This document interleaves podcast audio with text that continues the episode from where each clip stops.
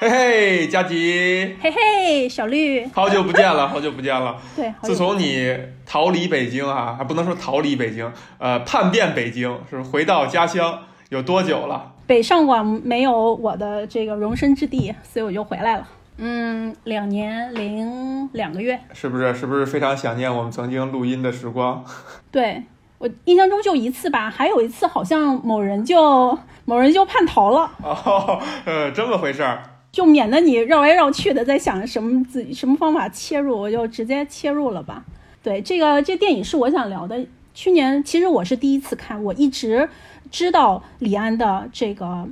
他叫做《父亲三部曲》嘛。之所以这么叫，其实就主要是主演就是都是一一个就都是讲都有一个父亲，然后主演都是郎雄。老爷子已经故去很多年了，是吧？所以当呃。佳吉跟我说要聊饮食男女的时候，我的第一反应就是胆子真大呀，居然敢聊李安，是吧？现在李安每次出电影都会又走到风口浪尖儿，就是引起各种赞誉也好，引起各种争议也好，居然佳吉胆子这么大，敢聊李安。主要是觉得谈到了一些就非常触动我的，就看到了一些非常触动我的点。他这个三个三个故事讲的都是家庭关系嘛。然后刚才也聊到了，就是我我是从北京回来，然后就就从此跟父母在一起了。啊，就中间是这样，我我大概离开了有六年的时间，就呃其其中在国外四年，在北京两年，就这六年的时间。非常少在家里，有的时候就一年过年的时候回来一次，最多两次。就这段时间是跟父母相处的特别少的，啊，然后去就呃一八年回来工作完以后，然后这个情况就完全发生了变化。我是住在家里嘛，嗯，就跟我父母还是住在一起，朝夕相处。然后尤其是这一段时间以来。就是这个疫情爆发以来，那更是那呃，我我我是之前是有出去办公，就在外面有一个小的办公室。嗯，呃，我我记得我刚回来，当时呃一段时间以后，我我爸还在抱怨说那个，说你你基本上也是把家当做旅馆。他说你每天回来吃个饭睡个觉，其实你跟回来也没什么区别，大部分的时间你都还愿意待在办公室或者跟你的朋友在一起。然后，嗯，当然是不一样的哈。我，但我我爸他表达了一种他的这个情绪吧，嗯，当然是不一样的。因为毕竟你你虽然说相处的时间还是少，但相比起以前来说，其实多了很多。你毕竟早上也能看到，晚上偶尔周末都会就是在一起吃饭，就每天会有一顿饭我们是在一起吃的。对，就吃饭这个就是我们今天会会会聊很多的这个话题，就一家人在一起吃饭这个，我就看着特别有感触。我们家没有那么多人口，我们家就只有我我爸我妈我就非常非常标准的三口之家，这个已经非常多年了。然后这些年 这些年那个就对我都没在都都没在家里，但是呃从。对这段时间以来，我基本上就天天在家里，天天跟父母相处，所以也相处出，呃，很多心得来。你讲述的你的经历当中啊，我捕捉了一些非常有意思的小细节，比如说你会，呃，清晰的记得是离开家六年啊，但是呢，其实在我这样一个从小没离开过家、没离开过北京的人看来，就是我身边的好多朋友和同学。呃，尤其是从外省市来上学的，呃，这些同学，六年对他们来讲真的不是一个大数字。就他们可能，就比如我的同学里哈，呃，咱俩应该年龄相仿啊。有有的同学，比如说一起喝酒的时候，他会很动情的说，他说今年已经是我在北京生活的年头，已经超过我在我老家生活的年头了。嗯，而你提到这六年。对他们而言，就不是一个很长的时间了，它反而会让你有一些感触，呃，所以我会猜想你跟父母之间关系非常非常好，非常亲，非常近，所以哪怕只是六年，你也会觉得是一个很长时间的离开家。我我跟我父母的关系其实还呃还不错，就是感情是非常好的。我我爸妈就我我们整个家庭就在外人眼里是还是一个比较令人羡慕的家庭，就很少有那种。家庭的纠纷，对，然后父母子女之间的关系是不是不错的？但是也存在一个问题，就是就是交流少，就交流少，就感情深，但交流少。前一段时间吧，前一段时间就是这样，就是我觉得跟跟中国所有的父母子女家庭一样，就是你一般不会在家里说就讨论一些事情，跟父母交流一些想法。就这段时间，因因为我在家的时间长了嘛，然后有的时候就会有一起坐在一起什么看电视呀这样的时间。居然我爸会跟我就讨论特朗普。对美国对那个疫情的一些做法等等的，这个在以前的时间是从来没有的。我们我们我们谈谈不到这个层面上，而且我觉得就是，呃，双方两代人对这个东西的分歧是挺大的。是的，是的。但是这段时间，对这段时间居然会有一些契机，会会去谈到我们之前不太。不太懂的问题，然后两个人都非常的小心，就是去捕捉对方对对这个问题的理解，然后并没有特别的太有趣了，对，并没有特别一定要强力输出，就就这一点我还挺意外。所以其实这段时间，我我我就是家庭关系来看是有是有一定的变化的，相互捕捉，相互试探对方到底是不是对对对，非常小心，不要引起争吵，是吧？我我我的性格当中就继承了我爸就挺多东西的，就是，呃，我我有一件事情我是特别喜欢做的，就是我非常非常喜欢听我爸跟他的那些朋友聊天。嗯，就是其实就相当于听你爸的播客是吧？对对对对，你知道吗？他在那个聊天过程当中，他那个状态。然后他呃，他聊的内容，他的那个呃那种风趣幽默，然后他我爸的表达能力实际上是非常非常的好的。他讲一个故事，一个就特别是他自己经历的故事，他会就是讲的特别好笑，特别风趣。嗯，我特别特别喜欢听。然后有有的时候尝试着去记录一些，但是我觉得我写下来的东西就不如他讲的时候那么有趣。首先，他用方言讲的。他用方言讲，他讲的特别好玩。那你给他录下来呀？嗯，是的哈，我我我我真的应该这么做。对对对，呃，我我觉得很多东西，你知道我呃很就很多东西是我出生之前就他很年轻的时候发生的一些故事，他上山下乡的时候的一些故事，他当知青的时候。然后，呃，他刚刚参加工作的时候，他还是一个这个毛头小伙的时候的那些事情，那些事情对我来说，他从来没在家里讲过，我也从来不知道，也不会，因为你根本就不知道这些事情，你也不会往往往那个方向上去问。嗯。但是有的时候，他跟他的朋友会聊天聊起来，我突然间觉得，就是我面前的这个人，我不太不认识，就是他表现出来那状态，就是完全他不是一个那种父亲的状态，他，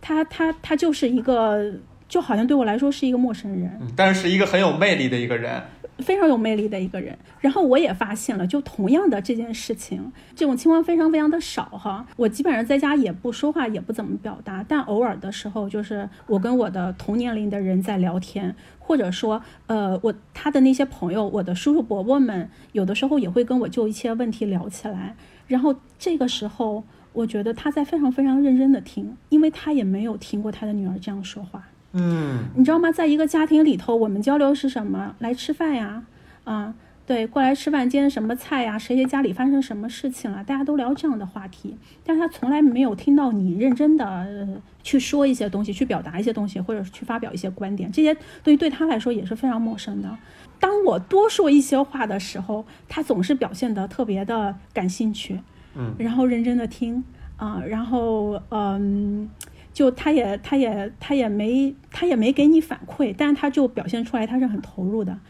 想想听你说。哎呀，太美好了，太美好了，太美好了。对，因为现在时间太多了嘛，现在就就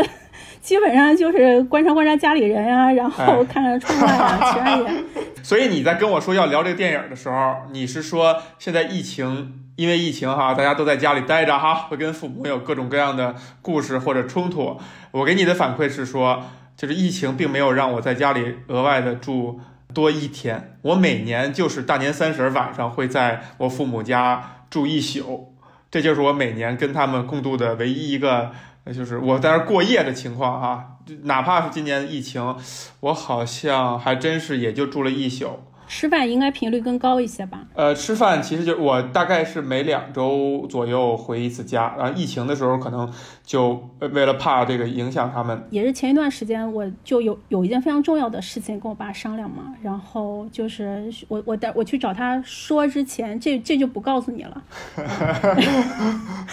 我去说之前就就其实还是蛮重要的一件事情，我做了好长时间的一个心理准备，要生孩子，包括那不是不是要生孩子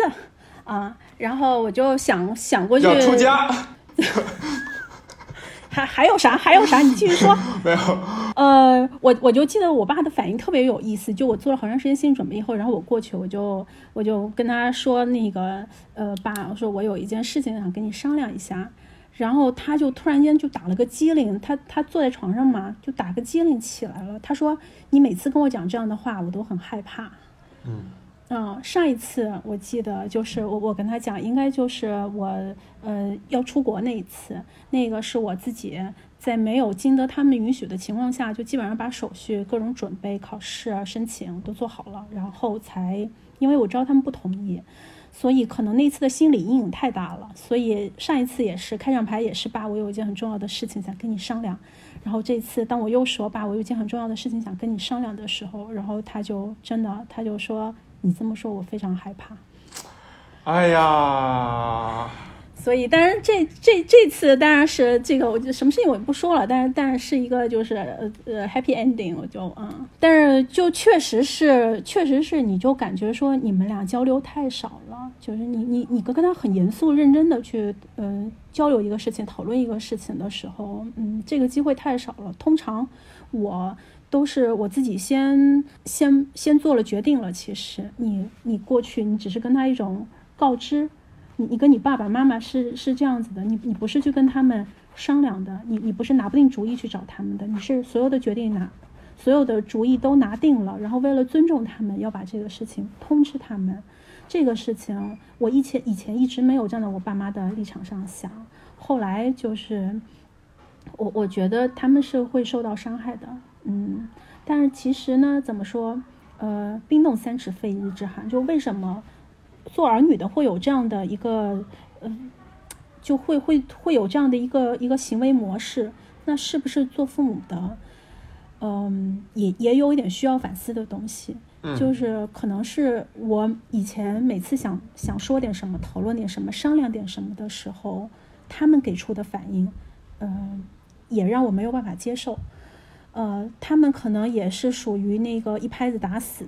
没商量，不同意。呃，没有回旋的任何的余地，所以导致说我我就就慢慢慢慢慢慢的我也就放弃了。嗯，有意思有意思。包括我们我们今天就要聊的那个饮食男女当中，就是也有这种的。你你看那个呃吃嘛，对吃饭这件事情，就是这个家庭里头的很多重大的事情都是在这个饭桌上饭桌上宣布的嘛。啊，这个这个电影里头吃了非常重要的就。他的几次饭嘛，每一次吃饭的时候，就都有人要宣布事情，然后每次宣布之后，这个家里要么少一个人，对吧？要么会就发生一些变化。就是这个饭桌，嗯嗯，可能对就中国的家庭来说，它是一个非常重要的一个场合了。它片名叫《饮食男女》，实际上这个还真的跟跟吃没什么关系。这整个电影，嗯，讲的还是男女。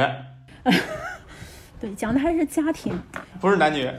呃，对，男女组成了家庭吗？我我当时看的时候没看他的另外两部，就是《父亲三部曲》的另外两部。呃，你你跟我说完这个《十年一觉电影梦》，呃，这说完以后，我也对我也看了那个就跟这几部电影相相关的章节。我后来才知道，就这个是他《父亲三部曲》的最后一部嘛。嗯。前两部是在美国拍的，而且拍的是呃父亲跟儿子的关系。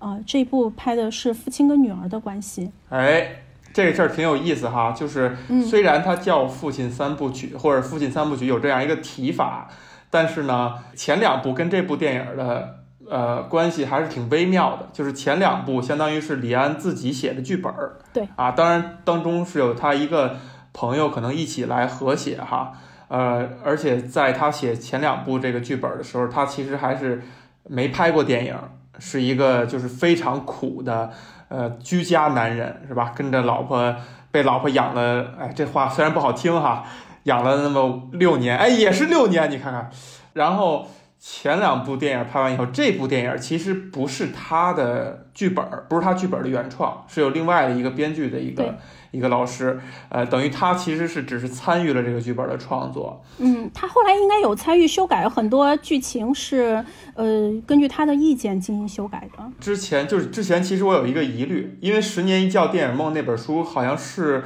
我很早很早以前买的了，然后一直放在我爹妈家，我以前应该是看过，但是可能那个时候对。呃，对电影也好，对李安也好，都了解并没有就没有一个很直观、呃很立体的一个了解，所以也就一看一过了。这次你说要聊的时候，我又回来翻了翻，我发现很多东西我都不记得了。但我心里边一直有一个疑虑，因为我一直认为《饮食男女》跟前两部非常的不像啊。我觉得我对前两他的前两部电影其实不是那么喜欢的，就是我觉得比较一般，就是非常稚嫩。啊，当然你能看到它当中有一些追求。我非常喜欢喜宴，你非常喜欢喜宴哈。但其实很多人都是很喜欢喜宴。就是如果让我说的话，这三部里边，我真的是更喜欢《饮食男女》，而且《饮食男女》应该也算是我看的次数最多的。呃。主动被动都有，就肯定上学的时候是主动去看的，但是后来偶尔会在，比如在网上或者在电视里边，他在重播的时候都会呃跟着看一看，因为我对这个电影整体那感觉是非常喜欢的。然后这次你说要聊的时候，我又找出来看，虽然看的不是很专心啊，但是我发现我所有东西几乎都忘了，就真的只记得一些片段，就包括最后那个大包袱抛出来，对吧？这个老头儿，老头儿。最后一次吃饭，哎，不能算倒数第二次吧，就是人最多的一次。是不是当了一个新电影看了？对，当当着所有人宣布，他其实是要跟这个年轻的、年轻的这个单身妈妈张艾嘉，哎，张艾嘉好的时候，我表示非常吃惊。就是在之前，其实我看了很多次了，然后我发现这个最关键的情节，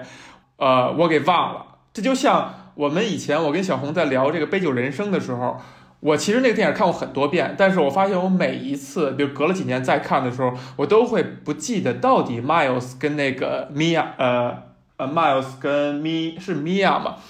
睡没睡？我我永远记不住。不是前女友，是是他很就女主角。呃，对对对，就是我我我永远记不住他们俩到最后到底是睡还是没睡。然后每次看到他，我都觉得，哎，原来是这样，我我又忘了。就是这个《饮食男女》也是这样，就是我我这次在看的时候，我就在想，我为什么会喜欢这部电影，觉得这部电影不一样。我是觉得他前两部电影。呃，结构太强，就是戏剧性也还比较有，是属于很商业的，然后呃，很有一个核心故事，有一个戏剧冲突在这儿的。而《饮食男女》呢，其实没有那么强的呃戏剧冲突，呃，也没有那么就是它的结构很工整，但是其实它没有那么大的这种从故事层面上去勾着你。呃，直到我看到那结尾以后，我发我就我就回想起来，哦，原来它还是有这么一个。有必须要有这么一个大的反转，一个结构在里边才行的。其实他前面埋了很多，这我也是第二次看的时候，就他跟这个女孩的这个呃，跟跟这个年轻的这个女儿的线之前有好多的细节上的暗示。嗯，我也是第二次看的时候我才。哎，包括他要去查那个什么怎么补肾啊 什么的这些小细节。对对。你就觉得这些细节哈，这些细节真的是就是台湾导演可能会拍。我们大陆的导演可能就不拍了，就他会觉得这个太小家子气了。但是你看，这在李安的电影里边，有充斥着各种这种，就是看似很闲的一笔，但其实是融入一点小聪明啊，对对，埋一点小包袱啊，就这个东西是让人让人觉得很很欣喜的。嗯，我我是这样，我后来又看了一些其他人的评论哈，然后我就发现这电影就真的就是。我就像是没看过一样，虽然我看了很多遍，但是我就真的像是没看过一样。就他们的各种解读，说前后的这个呼应，然后所所谓的象征，呃，你刚才说啊，你说你看这个电影，它给了你很大的触动，呃，触动来源于何处啊？或者说，我想问你第一个问题，就是你自己在这三个女儿当中带入了哪一个？哎，你带入了哪一个？你觉得哪个跟你更像，或者哪个更能引起你的呃共鸣？每一个都有像的地方，就是这个大姐她的这个未出嫁，然后她的这个父亲急于把她嫁出去的这种状态，对，这个是非常像的，这是对我像大姐的地方。我怎么感觉这个你父母是属于怕你离家的那个状态啊？所有父亲都是吧，就是就是又怕那个又又怕女儿嫁不出去，又又不舍得她嫁出去的这种。嗯，家珍特别像我的地方，呃，我我特别像家珍的地方，然后呃，佳倩也是，就这个是绝对的，这个电影里的里的这个最重要的一个这个女儿的角色，嗯，就实际上她她跟她父亲是最像的，性格上也是最接近的，呃，手艺上是继承了她父亲的手艺，你看到那个里头。嗯，就是他父母年轻时候的那个照片，也是拿的是吴倩莲的那个照片，就说明，嗯，他是跟他父亲应该来说是心灵上最相通的一个人。嗯，他是懂他爸爸的。嗯，你看他爸爸，他的这个爸爸的老友老温也很喜欢他。对对对，他你会觉得老温伯伯是想占他便宜吗？没有，你 没有，怎么怎么会这样觉得呢？就他就真的是属于一个长辈对呃这个小辈的这种喜欢啊，你没看到有一个很小的细节哈，就是老温伯伯，就今天我又注意到了，老温伯伯第一次这个瘫倒在他爸爸身上，然后去医院的时候，这个二女儿啊吴倩莲呃加佳倩也来看温伯伯，温伯伯说来让温伯伯抱抱，然后就在抱他的时候。老爸就瞪了他一眼，就是很嫌弃的瞪了他这个朋友一眼，因为因为在之前他们俩也有一起喝酒啊，一起插科打诨啊，讲一些这个有年轻人看来会有点为老不尊、不三不四的一些言谈的时候，你能够发现，就是就是同他们算同龄人，他们之间可能会说一些。男人感兴趣的话题，对，所以当这个猪爸爸看到老温抱自己闺女的时候，也是投来了一个很恶狠狠的瞪了瞪了他一眼的目光。我倒是真的还没往这方面想，我我觉得就我的理解，我觉得他更多是一种羡慕。就是他能跟，就是作为一个外人，他能跟他的女儿有这种亲密的举动。但是从这个女儿长大以后，她就她以前是天天是是钻在她爸屁股后面去大厨房里头学这学那的，但是长大以后就疏远了很多，就基本上不会说爸，然后抱一下亲一下。但是她跟温伯伯就可以，他就是一个就是你你你特别亲的长辈嘛，而且之间也没有什么这种。呃，就父父女之间的这种芥蒂，我觉得就他那个老朱看老温，我觉得是又又又怪他，然后实际上又羡慕他。你解读是对的，我刚才是是瞎说的。嗯，不不不，我觉得呃。不知道，我觉得都有可能呀。这个你这个解读也没有什么问题。你刚才提到了一个拥抱这件事情哈，就其实我有一个很有意思的事儿，就是我去国外的时候，比如说跟一帮老外在一起喝酒聊天玩的时候，我们玩了一个游戏就是那种，就是我从没做过什么，我说玩这种游戏哈，我一定能把你们赢得体无完肤，那就是我就说我从来没有拥抱过我爸爸。然后大家就疯了，就说我靠，因为老外对于老外而言，什么拥抱啊，这个亲一下都是很呃很常见的一种呃表达或者礼仪，但其实对于我们东方人来讲，呃很少见。我的印象里，真的是我从来没有拥抱过我爸爸。如果有这个动作，是有过的，但是也是属于那种身体非常僵硬的，呃形呃形式感很强的抱一抱。我我我突然间想起一件事情，就是我第一次。呃，出国嘛，然后因为我在福州，然后当时我们是去厦门的国际机场去，呃，对，坐坐飞机的。然后我爸妈当时就特特地的，他就那个从福州坐动车到厦门，就为了我送我上飞机。然后我记得当时就是厦门的那个机场，它的国际的口，它是要它是要过一个小口，然后才到国际停。但是这个时候，并不是所有的人都能进这个国际的口，呃，他有一个人站在外面，然后你拿着你的护照以及出示你今天的机票，你说明你是今天要搭飞机的人，你才能去的。也也就是说，我爸妈到这个地方，他必须得停下来了，呃，他不能说等到我 check in 完所有的，然后他陪我等等到时间，嗯，他就必须得提前。向我告别了，呃，我我印象非常深，这这件事情我后来经常经常想起来，因为那个是我人生第一次跟我父母做那么长时间的告别，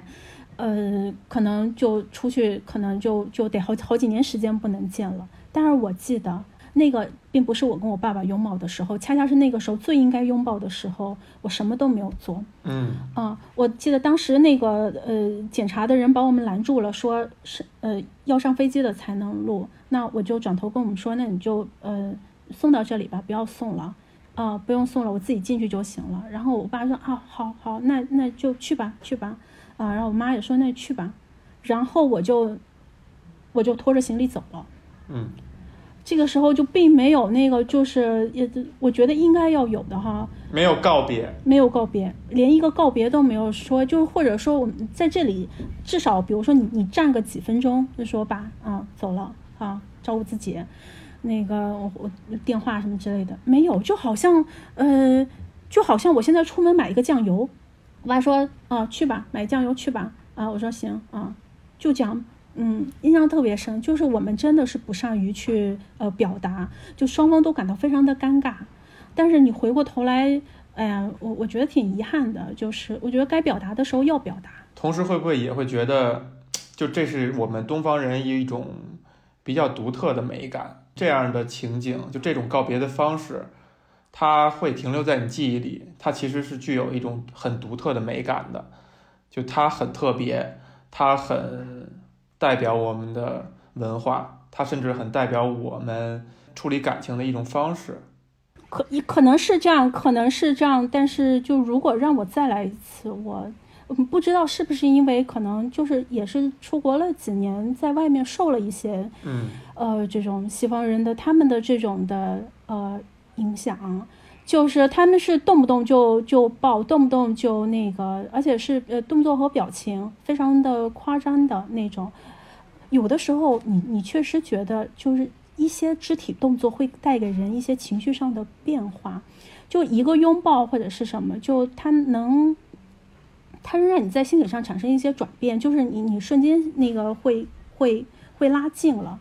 说说起就我爸，其实嗯，我记得小的时候我们还是有表达的。我记得有一次我我是生病了还是什么，我我我躺在呃床上发着烧还是什么，然后这个时候我我爸就忙忙前忙后完以后，然后要从我房间退出去，这个时候他在我额头上亲了一下。对，那次印象特别深，可能也是因为那个特别少的一次，就是亲吻、亲脸颊呀这种的都非常的少。但是那次我记得我我爸，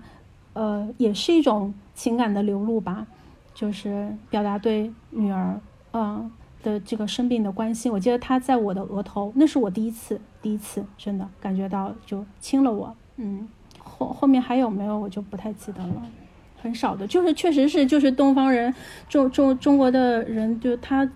我我觉得可能这一代的父母会不一样。其实现在的八零九零后，就是我我观察我的这个同龄人，他们做父母完以后，他们更愿意去表达了。整个受了西方的很多这种是呃文化呀、行为的影响，就大家觉得，特别是就比较新派的父母吧，特别去关心一些儿童心理啊。呃，或者说这种教育理念啊，这种的，他们是很善于表达爱的。可能如果咱没有说到这儿的话，我也会觉得，呃，如果你表达，你去拥抱也好，或者去真正去亲吻你的父母也好，可能是呃更向前走了一步。但突然刚才突然间意识到，之前的那种方式有它独特的美感，就是它它虽然是有点蹩脚的，虽然是有有些尴尬的，但是我觉得那种尴尬恰恰是非常。情真意切的，呃，我甚至会想，比如说像老美那种非常外放的性格哈，非常愿意表达的，你可能分不清楚他哪个拥抱是真心的，是充满感情的，是情感充沛的，你可能会猜，比如这就是只是他们的习惯而已，呃，它并不代表什么，但是像我们就可以清晰的知道，你看他的一个动作，呃，说的一句话，就包括比如说说走吧走吧。那种说的一句话，你就能够清晰的感到当中这几个字，它的那种充沛的情绪。嗯，它可能真的不是一种替换关系，或者说不太是一种真是往前走了一步或者进步的一种关系。我觉得这个是是挺好的，就是真的真的是我们就是东方这种含蓄的，呃，所谓阴柔一些的文化的当中的很可爱的一部分。就因为我又想到，其实李安在他很多次访谈当中都提到，呃，他是一个特别阴柔的人，嗯，呃，就别人也这么去评价他，形容他，就说他的作品，他的电影是很阴柔，所以，呃，他自嘲说喜欢我电影的都是，呃，这个三四十岁啊，四五十岁的什么中年妇女，没有不敬啊，佳琪，没有不敬，这是李安自己的表达，哎，当然他是有自嘲的啊，他李安这个人其更有意思，咱们可咱们待会儿可能会会说到。所以他会经常的想通过拍一些电影，想要证明证明一点他，呃，也能拍一些阳刚的东西。比如说他提到，呃，比利林恩拍这个这样一个题材，他其实本来想展现一些呃不一样的、不太阴柔的东西，结果拍出来还是被大家形容为很含蓄、很阴柔。然后他就特别想拍那个呃一个拳拳击电影，叫马尼拉还是叫什么？反正一次世纪之战。好像是阿里啊，我我记不清了哈，呃，可能会说错，但是他的意思就是说，他想发掘一下他自己能不能拍到这种比较男子气概的东西。力量。呃，所以到这个饮食男女呢，我就觉得就是他就不收着了，就前两部电影里边还是讲父子之间的关系，呃，到这第三部开始弄了三四个女儿女人在这儿，然后还有那种很刻板印象的老太太的形象。他就开始放任他的这种阴柔，这种对 对广大女性的理解和关怀，呃，到这个电影当中，你刚才没讲完，你第三个女儿带入了什么？呃，我觉得就是这种疼爱吧，就是也也算是一种刻板印象哈。大家都常说，就是二女儿是家里最嗯容易被忽视的女儿。呃，一般因为那个大孩子是家里的第一个孩子，然后会过分疼爱嘛，然后小的就是，呃，也是就是叫什么皇帝爱大儿，百姓爱幺子嘛，就这个对，通常小 这个小最小的孩子总是会得到父亲最大疼爱的。但是我觉得其实这部电影里头，他最受疼爱的是二女儿，我觉得是有道理的，就是一一个男人他。他第一次做父亲的时候，他可能就他并不一定懂得去怎么样做父亲，怎么样去爱。等到第二个孩子降生的时候，他实际上是已经有了一些呃心理准备，已经有了一些经验，所以他嗯他懂得怎么去做父亲了。嗯，等到第三个孩子的时候，那是不是就呃这感感情可能就没有那么强烈了？所以。他那个电影里头有过几个就这种重复的情节，刚才我们说的吃饭是一个，就里头有好几个那个吃吃饭的这个场面，还有一个就是父亲叫女儿起床的这个场面，也叫了好几次。然后他，你你有没有看到他叫二女儿和叫三女儿的方式是不一样的？就他叫家里最小的那个女儿，呃，因为按照他那个电影的设定，他的那个妻子就在家庭里的妈妈是在小女儿四岁的时候就去世了，所以。他从那个小女儿四岁的时候就开始又当爹又当妈了，他对这个女儿应该是就是属于是是最疼惜的嘛，因为年龄那么小，孩子那个那个母亲就去世了，他去小女儿房间里头就像叫一个小孩子一样的，但他确实年纪也比较小，但在剧里其实也已经二十岁了，呃，然后又去二女儿的房间里头叫她，然后去二女儿房间里头叫她，你就明显的发现他那个动作是迟疑的。那个是欲言又止的，然后甚至就是去去拍他女儿的时候，我觉得那个是有非常大的犹疑的成分在里头的。嗯，我觉得人家说就父女关系，女女孩子的关系，女儿的关系，其实也是一种呃两性关系嘛，也是男性和女性的关系嘛。呃，这里我觉得是有一些性别的因素在里头的，就可能就更成熟的二女儿对父亲来说，更把她是当做一个女性。一个成年的女性来看待的，而那个小女儿更多是一个小孩。哎，很细致。但是就是她跟二女儿就明显是可以当做一个男人和一个女人的那种理解来进行交流的。我其实无法体会了，我其实无法体会电影当中拍出的这种父女之间的感觉了。所以你会觉得李安在这个层面上是很细致、很细腻的吗？很多他那个镜头里头就都有。就把这种感觉拍出来，就尤其是到后面，就吴倩莲在医院看到他他父亲，他父亲其实是为了拿这个拿一个体检报告去说服他岳母的，对吧？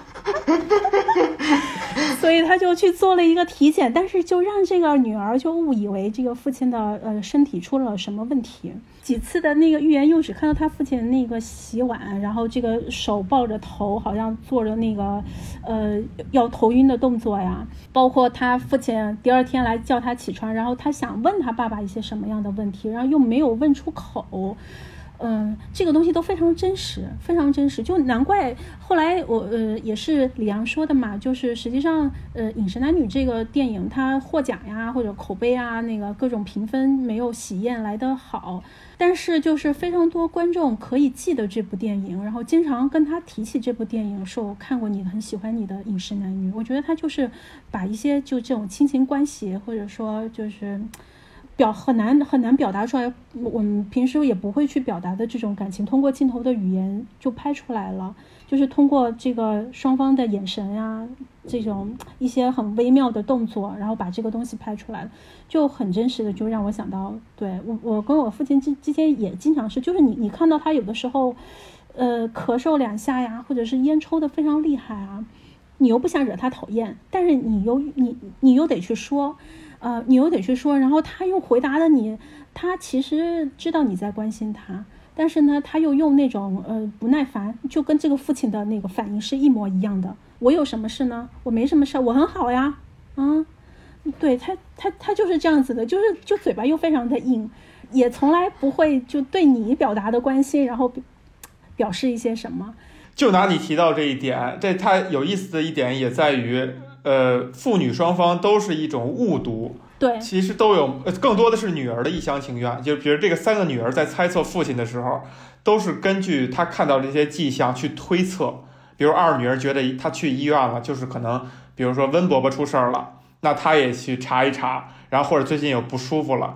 看到他爸爸走的那个背影的时候，就像朱自清的那篇背影一样，哈，自己也是潸然泪下。但是你看到最后的结尾呢，你就会觉得这个误会实在是 太让人这个忍俊不止了，哈。就是你的那种怜惜怜爱，来自于你自己的一厢情愿，甚至来自于一些刻板印象。就是你感觉父女之间应该是那样的情感，你看到你一一个即将老去的爸爸的时候，你。产生了一种怜爱之心，呃，产生了一种那样的一种情怀，你可能都会陶醉在自己那种情怀当中。但其实人家老人是老当益壮，特别高兴、兴高采烈的去去体检，证明自己身体没问题，好好被允许跟一个年轻的女女士交往哈，就这个很有意思。还有包括他们会猜测他爸爸。呃，几次这个不高兴或者欲言又止呢，是因为要跟梁伯母如何如何，然后大家还很担心，说啊，这个是吧？什么老妖精还是还是怎么称称谓？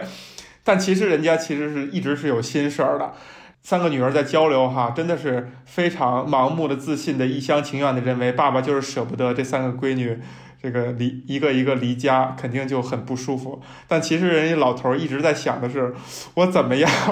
我怎么能够把我的这个算是焕发第二春的这事儿跟他们交代，然后以及怎么样跟他们开口说，我可能要跟新老婆一起去生活了。就是这些呃这些事情，你回过头来再想的时候，这电影没有给你留下任何空间，让时间让你去想这些事儿，因为拍到最后才把这个东西翻出来。但是当你回过头去想的时候，你就会，呃，你就会觉得这部电影你根本就是看错了，就是你把它当一个很温情的、很温馨的、很拍一些生活细节的电影去拍。但是李安最后给你开了个玩笑，其实这部电影里充斥着各种矛盾、戏谑的东西，你们白伤感了，你们白。呃，白感触了。其实人家老头儿好着呢。最后一顿饭就两个人吃了，对吧？这个这个家庭里的女儿也离开的差不多了。原来最想走的二女儿，没想到最后其实，呃，她倒是最后留下来了，跟她的父亲。而且最后，呃，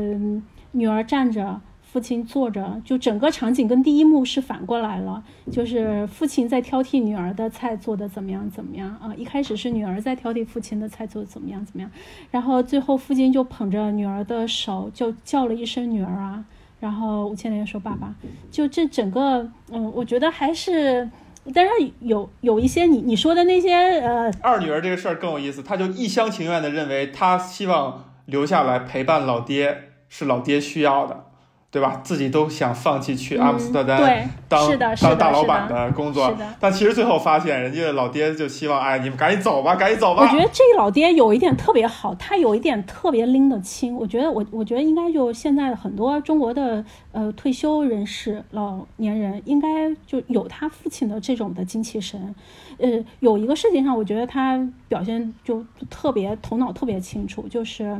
他对于他奉献了一生的这个就大饭店啊，他的这个厨艺的事情，嗯，他表达过，他说我我干了一辈子就为了这个，啊我已经把我的几十年的时间都都都给了这个饭店了，我现在应该要想一想我自己了。就真的是这样，特别是老温走了以后，然后他几乎就完全的把他的那个就放弃了，也不想再被返聘啊、也不想什么的，他就追求他自己的这个新的春天也好啊，就是这个新的感情也好，对对对，他没有再去留恋以以前的东西。我那么高的，我这这么一个大厨，我要把我的这些名誉、我的这些手艺经营下去，不，他完全不重要。这些人生是为了这个吗？不是为了这个。嗯、我自己的感情，我的家庭，我自己我自己的小家庭，可能才是最重要的东西。他最最终变成回归到这一点上。大家都刻板的认为男人以事业为重哈，嗯但是就算是已经年龄到了那个程度，如果他一旦真的恋爱了，就是让他有恋爱的感觉了，就是他能够拍出很多呃男人心目中那种。真的，一旦遇到恋爱了，是一种非常奋不顾身对就是我一切功名什么的无所谓，再见，对吧？我现在就是要要跟我这个年轻的小媳妇儿 一起好好的生活，有一点也非常有意思，就是他不是失去味觉了吗？他给那个张艾嘉的嗯女儿就是珊珊送饭，然后珊珊反过来把她的便当盒给了这个老朱。景荣啊，是一个做饭做的特别糟糕的一个女人啊、但是她把她的菜吃的津津有味儿的，她她又咬不动，对吧？但是所以她她说了一句非常重要的话，我觉得是一句点题的话，就叫做其实吃吃就是一种感觉。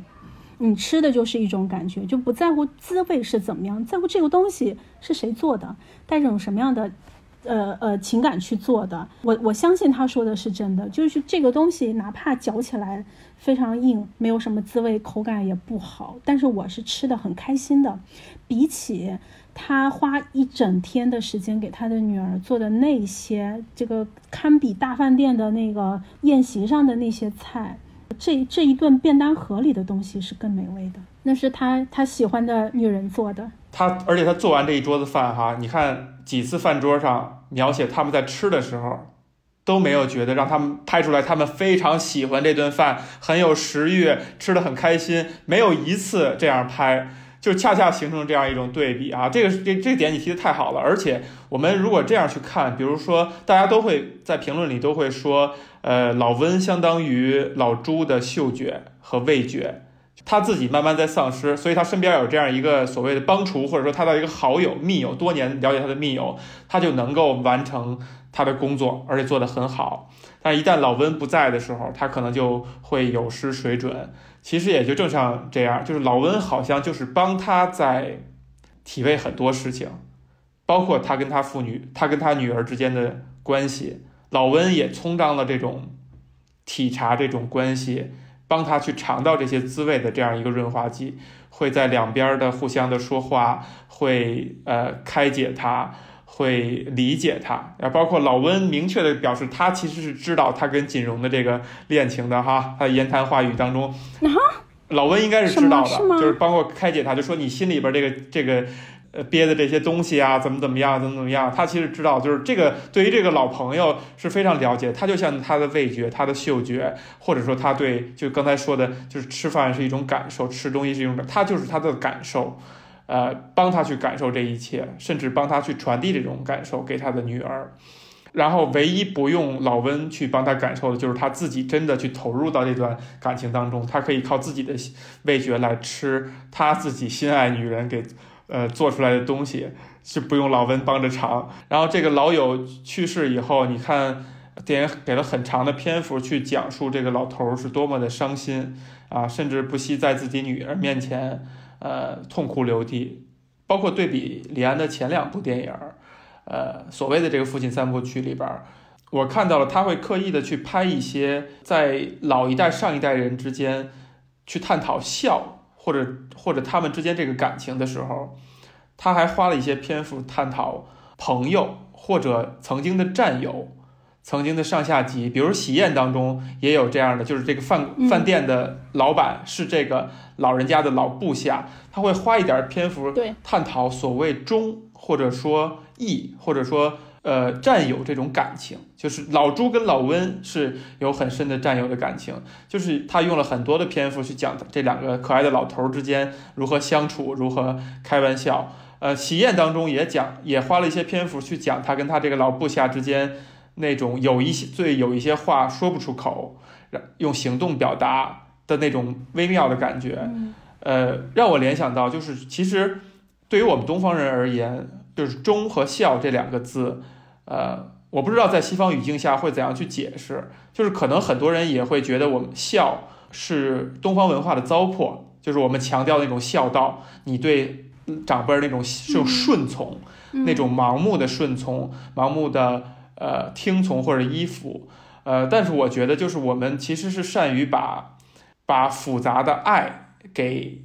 给固化、给形式化。比如说所谓的忠和孝，我觉得都是爱的一部分。忠可能也是源自于爱，就是我对于这个人，我这个老领导也好，我这个老朋友也好，就是非常深、非常深的一种爱，这样一种感情。那我们用忠这个字把它固化下来，表达出来，好像。它就更容易被大家赞颂了，而我们不是去赞颂的是爱，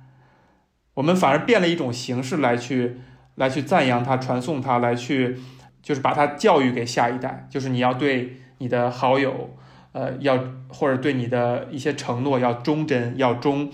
呃，其实它是爱的一部分。就孝也是这样，就是我们可能做不到，我们真正去描述爱是什么东西，去阐述爱或者不同层次的爱，那我们就把它变成一个字，就变成孝。那我们就用一些形式感，用一些所谓的陈词滥调去诠释这种感觉，呃，去让你把这些动作、把这些呃习惯做出来，进而去表达一种爱。人年纪大了吧，他其实就是朋友。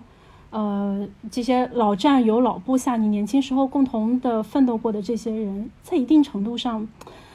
我觉得是不是其实比家人更重要？对于他们这个心理上的这个这个支持，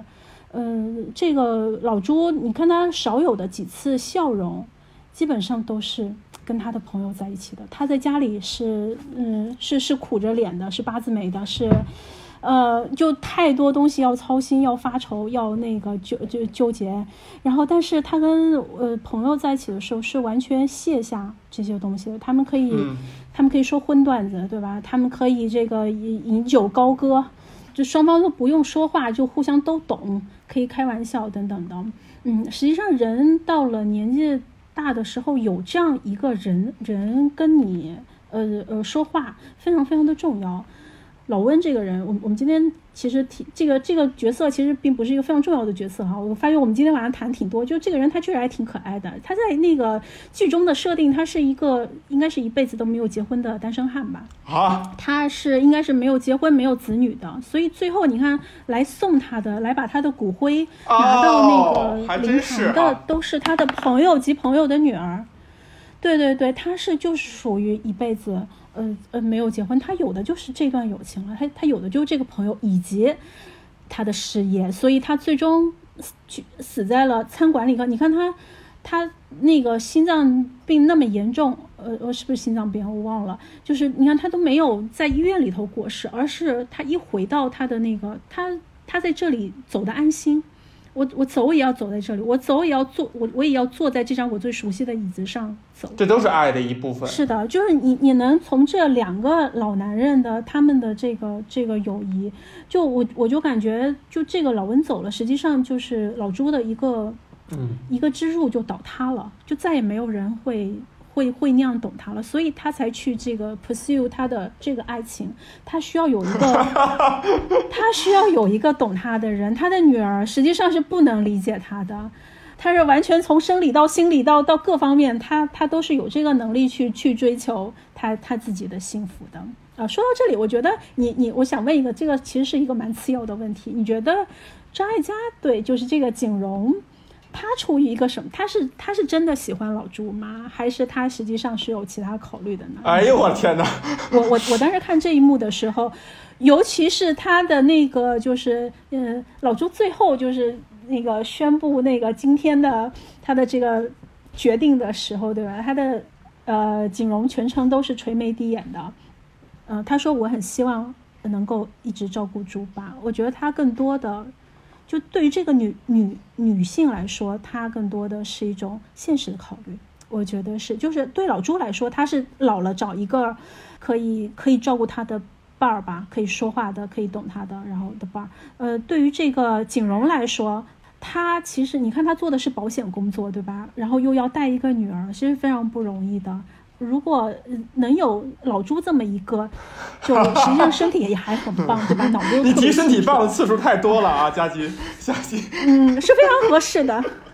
好的，删删删，我提身体棒的就就留一次就行了。呃，我觉得你的，我只能信任你的解读。对，对于这个景荣的。解读我只能信任你，因为你可以觉得他是就是也也也是一种心动吧，或者也是一种爱情什么，但但我觉得它更多是现实的。是很多电影里边啊，包括其实我们很想聊的那个呃《爱在三部曲》，就是那里边也提到了，就是呃男主角会说说男人其实比女人要浪漫的很多，就他们可能更是从感性的角度去出发，呃去看待每一段感情，而女人呢，因为毕竟她。呃，这个社会的现在的现状，以及呃男女男女生理结构上的不同，导致女人可能呃更需要安全感，或者更需要呃更考虑的事情会更多一些。所以就像你说的，可能他会。他会更现实一点，这个没有任何的，就是呃贬低之意哈，就是就他可能会真的是会更现实一些。比如说，呃，这个老头儿人也很好，就是这么多年了，知根知底儿，然后对他女儿也很好，然后这个又会做饭又会做菜，呃，然后可能肯定在他们俩的关系当中，肯定这个老朱也是很主动的追求，是吧？所以呢，那可能比如说锦荣呢，也是一种。就是最后觉得，哎，那就这样吧，是这样一种心态。但是老朱，在我看来，就是真的是完完全全、全身心的、义无反顾的，就像钱钟书先生说的，是吧？这个老人谈恋爱就如老房子着火，就没得救了。就他就义无反顾的、奋不顾身的、不顾一切的，就扑到了这份爱情当中。我对于我支撑这个观点的证明就在于，呃，电影里边用了一个很巧妙的构思哈，就是。呃，老朱慢慢的丧失了嗅觉，丧失了味觉，就到最后的结尾的时候，有一个小的反转，是说他慢慢的这个味觉又恢复了。这个其实，在《十年一觉电影梦》当中，李安特意提到，就这一这一小部分细节，是他是他那个合作多年的那个制制片人提议修改的。就那个制片人在李安的字句当中描述哈，真的是一个挺聪明的、挺懂市场的、挺有 inside 的一个制片人。可能很多剧本里边当中这种神来一笔，真的来自于这个这个制片人。呃，他很有意思，他有有意思在于在于这个电影里，就像你说的，他虽然叫饮食男女，其实它是饮食是一个假象，它主要讲的是男女，就是它有一种食色互换位置的一个感觉。嗯，就是你看上去好像。啊，都是美食，尤其是一开场那个长镜头拍，呃，不是长镜头啊，那大段镜头去拍，呃，做饭的那个手段非常的养眼，非常让你有味觉。但是你发现他们一吃，一点也不好看，一点也不香，但是反而描述这几段爱情、几段感情，每个都有它香艳、都有它刺激人的地方。它的一种象征就是老朱之所以丧丧失嗅觉和味觉，是因为他身体当中的。另外一种感知方式被唤醒了，嗯，那什么感知方式呢？那就是能够驱动男人 奋不顾身的那种感知方式，那就是他真的是动心了，他真的不是出于任何现实的考虑，而是他就是，呃，又刺激了一个老头的在性方面的一种欲望或者渴望，所以导致他把身体当中有限的感知全移到了那方面，而当最后，对吧？我们看到。呃，这个锦荣又怀孕了，然后老朱慢慢的又恢复了这个感觉，就好像他的人生又走入了一个正轨，他又呃进入了一个家庭生活，已经度过了那段真正热恋的感觉，所以他一切的呃身体当中系统又回归到了一个平稳的一个水平。我觉得就是这样一种表达，所以对在老朱身上就是发生了一场非常鲜活的，呃像年轻人一样的一场恋爱，共同都感受到了哈，他前两部就所谓的这个。父子父亲三部曲前两部与这第三部其实是有挺大的感觉上也有挺大的不一样的。就其实我在看他那个就是《十年一觉电影梦》这本书的时候，呃，首先书的这个写作者这个记者啊，他提到了一个很有意思的细节，就是他对李安其实是有好像是三次的长时间的访谈，就为了写这本书，尤其是第一次跟呃第二次访谈。正好间隔了李安因《卧虎卧虎藏藏龙》拿到那个奥斯卡奖，所以这两次访谈在他看来的一个好小细节变化还是挺大的。就第一次访谈的时候，李安非常谨慎，就是他给大家的那种其他我们能看到的访谈里边那种形象，呃，是一个很谦逊、很谨慎的一个就典型的呃台湾人的那种感觉，呃，但是在第二次访谈的时候就难得。出现了那种意气风发，这这个说话也很辛辣，就可能对于其他的电影人，呃，也会去发表一些见解和看法的，就说的也会很直接了。然后等到他第三次再去跟李安再补做一些访谈的时候，发现他又回归到了他以前那个形象，谨慎的、谦逊的一种形象。呃，差别就在于他拿了奥斯卡，哎，这个事儿挺有意思。呃，他被那样褒奖过以后，你发现这个人就不再压抑他自己内心深处的真实的表达了。因为我看到，我以前看到过一个很有意思的事儿啊，就说这个李安，你看他虽然温吞吞的说话慢条斯理的，其实他在片场，他在他导电影当中呢是非常说一不二的。他虽然不会说火爆的那种张扬出来，但是他就是。你可以用，比如说目中无人，或者说完全不听信其他人的，他只要想到这一点，他就一切，他就一定贯彻下去。虽然可能形式上没有那么张扬，但是他其实是很坚定的。就这个人骨子里边是一个很自信，然后很坚定的一个人。只不过他他的外壳是很谦逊的。那当他这有这个奥斯卡褒奖以后，他就他内心当中那种张扬那一面就会散发出来。我觉得就像是这。呃，三部电影当中的前两部跟这一部一样，就是有前两部电影的那种各种电影节可以拿奖，可以呃，就从票房口碑上都呃有好评以后，他才敢去就是拍第三部这样一个呃，就看上去没有那么多太多的戏剧化，很相对平淡，相对讲一些生活细节，但真的从艺术角度上来讲，更更深远，更有内涵。呃，更不用靠那些商业元素去去烘托的这样一个电影，就是他才会有这个勇气，有这个胆量去去拍，才会有这样一个。电影，呃，我我看他他自己也有说，就拍第三部的时候，他其实，在镜头的运用，但是我这些东西我是比较外行。他说他在各种，我我今天就是也也是重看了一遍嘛，确实，呃，就一般不会去注意什么镜头语言，但是我我这次有看到他一些那个，他确实整个你就发现他是拍的非常的，呃，拍的非常的有耐心的，就整个的那个调子。嗯，这种这种是说不出来的东西哈，你就觉得节奏很统一，对，很完整。呃，另外还有一个有意思细节就是，你看，呃，就《十年一觉电影梦》这本书哈，其实是好像成书于二两千年初嘛，就是他刚获得呃《卧虎藏龙》这个奥斯卡奖的时候写的这样一本书。就是人这是在什么情况下会同意写自己的自传呢？